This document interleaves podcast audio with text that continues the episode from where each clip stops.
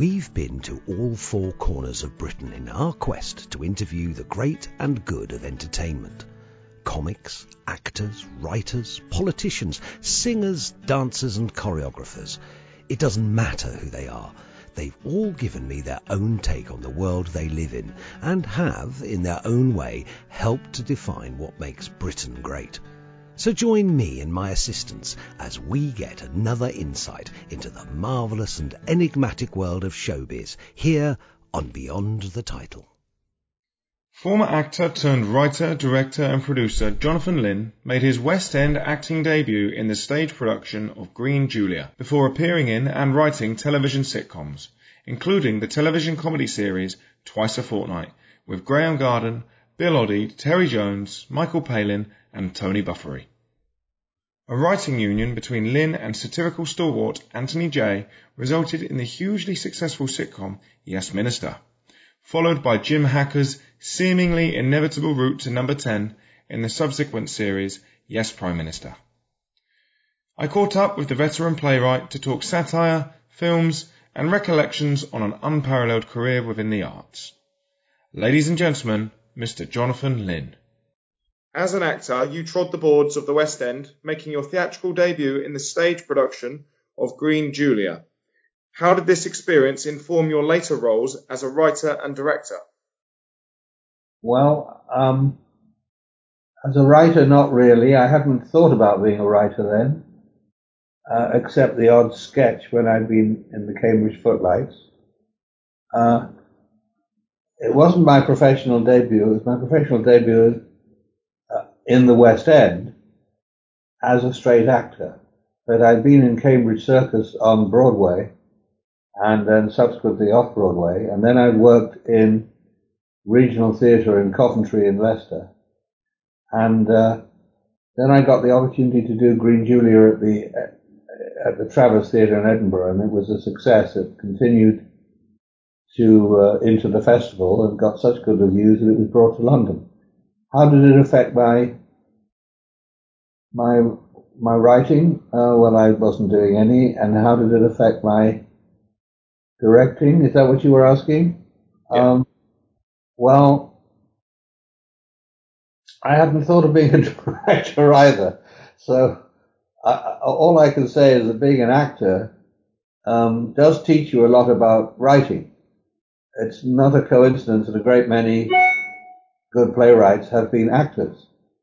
Mm-hmm. Uh, Harold Pinter, John Osborne, Alan Ayckbourn, um, Alan Owen, um, Goldsmith, Sheridan, Shakespeare. Uh, being an actor teaches you about making a good entrance, making a good exit, and how to write that. Uh, it teaches you to to write dialogue that actors can say. Some playwrights write unspeakable dialogue. Um, but so as I think as an actor, it does train you to write plays and scripts. You then wrote and appeared in the TV comedy series Twice a Fortnight alongside Python's Michael Palin and Terry Jones and Goodies Graham Garden and Bill Oddie. Now, what set this show apart from the other revue type programs of the day? I don't know that anything did. Um, it was uh, written by Bill and Graham almost entirely, and uh, I'd worked with Bill on Cambridge Circus and with Graham when we were both university students, um, and they very kindly asked me to be in it, and Tim Brooke Taylor. Uh, we all knew each other from Cambridge. Um, and uh, it was the same kind of crazy humor as the Pythons, although the Pythons came later and, and were more successful. I think Twice a Fortnight didn't quite work because we had a director producer who wanted to rev the audience up into a state of hysteria every week, and so they shouted and screamed, and instead of just sitting there and waiting to be to laugh at something funny. Um, so so uh, uh, the show didn't wholly work, but it was interesting to do. You also contributed scripts to the long-running ITV sitcom Doctor in the House. Now, why do you think this became a testing ground for so many of Britain's most prolific writers? I don't know that it did exactly. Um, the producer was Humphrey Barclay, who had been at Cambridge with us all. He asked Graham Chapman and John Cleese to write on it. Graham Chapman was a doctor. Um, he asked Graham Garden and Bill Oddie to write it. Also, there's another writing team. Graham Garden is a doctor. Um, and uh, I started writing for it later. I was in the show, and uh, an actor, another actor in the show, George Layton, uh, wanted to write, and I, by this time, I decided that I wanted to write. And so one week, when one of the other teams of writers didn't come up with a script, um, George discovered that and said, why don't we try and write one? So we pitched a story to Humphrey Barclay and he liked it and we wrote the script and we had beginner's luck. It was very funny script. Um, partly that was we had we hit the nail on the head because we were both had been in the series. George was still in it and I had been in it. And so we knew the characters really well. Um, and after that we got lucky um, because there's a shortage of people who can write a funny script on cue, as it were. So we became a successful comedy writing pair. Um, but I don't think it was Doctor in the House that achieved that for anybody else. I think the others were all um, already working writers. Okay. I think Josh has got another question.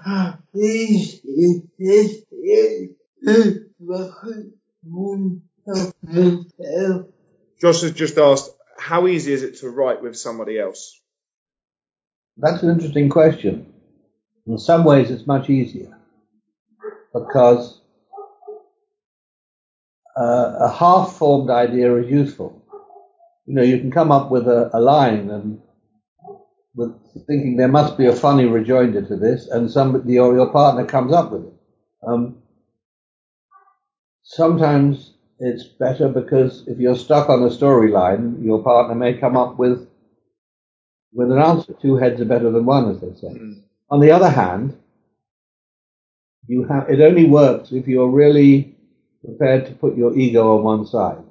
In other words, you have, mustn't care who wrote which line, who got the most jokes that week, who was funnier that week, um, sometimes one of you does more work, sometimes another of you does, depending on how how things are.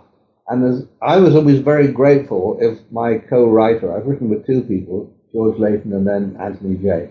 I was always very grateful if my co-writer came up with a better line than I came up with, or a better idea than I came up with. It's just easier that way and quicker.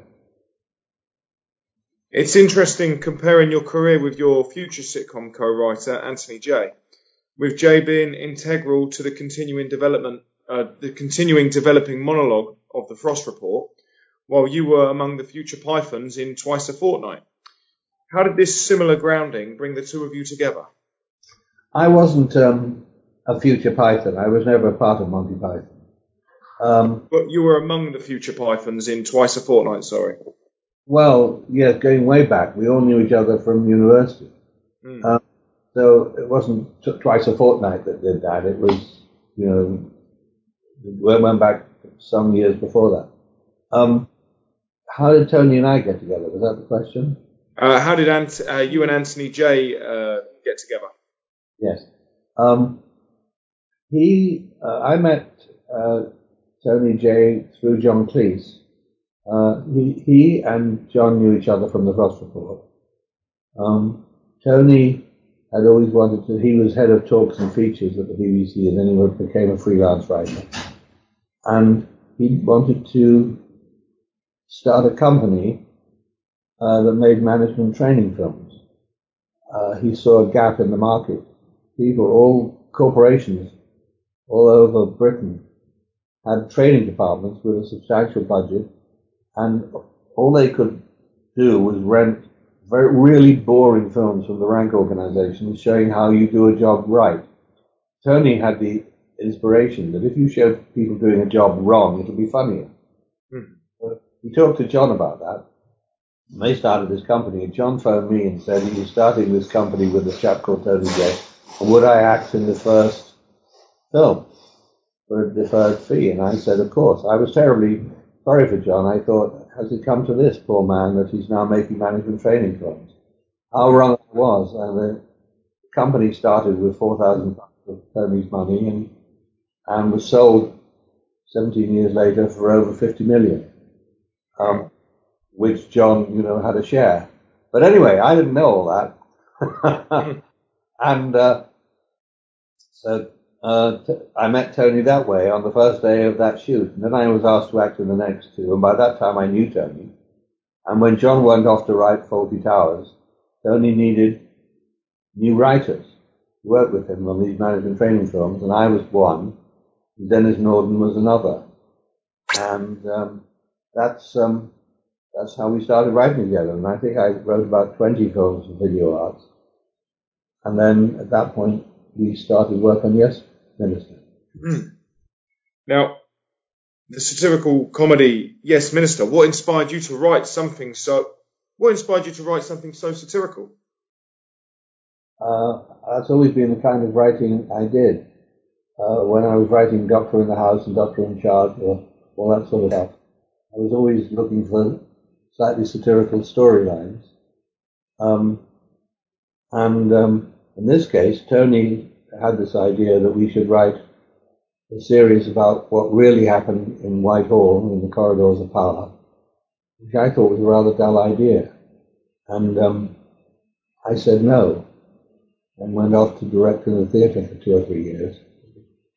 I became director of a theatre company, and then after a while I wanted to write.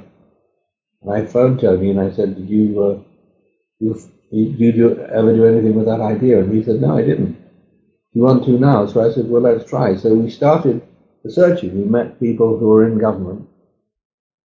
Uh, Tony knew some people from his work as a political journalist. Um, I knew one or two academics, and I, we're both always very interested in government. And um, um, it came out satirically because really that's the only way to do comedy about politics.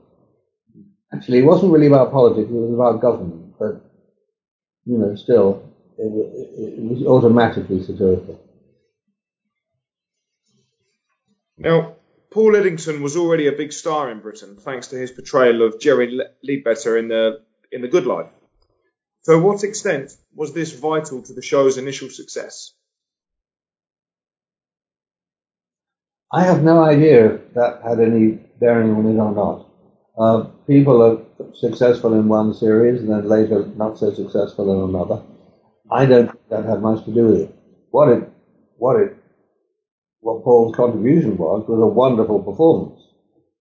Um, I don't think it was a question of a star name. I think it was that he and Nigel and Derek Fowlds were also brilliant in the parts we wrote for them, and um, I think you know that was obviously a huge part of the success.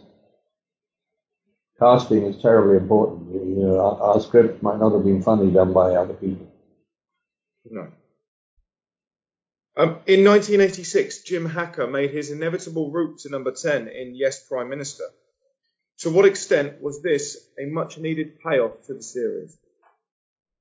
Well, it wasn't so much a payoff as we had finished in 1984. We'd done 21 episodes yes minister. And we didn't really want to do any more. We felt we'd said everything we wanted to say about government at that point.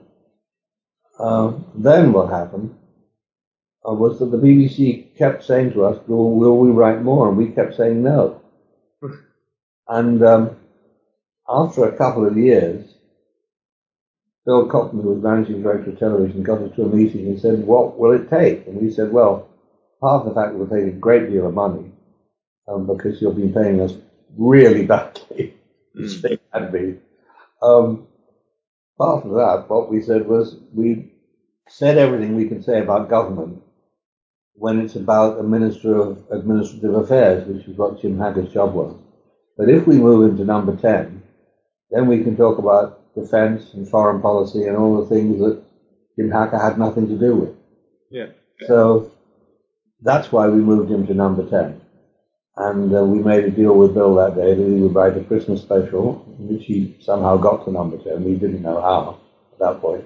And then we'd write two eight episode series with Yes Prime Minister. And after that, I think they wanted us to carry on. But once again, we decided we'd said what we had to say. Yeah.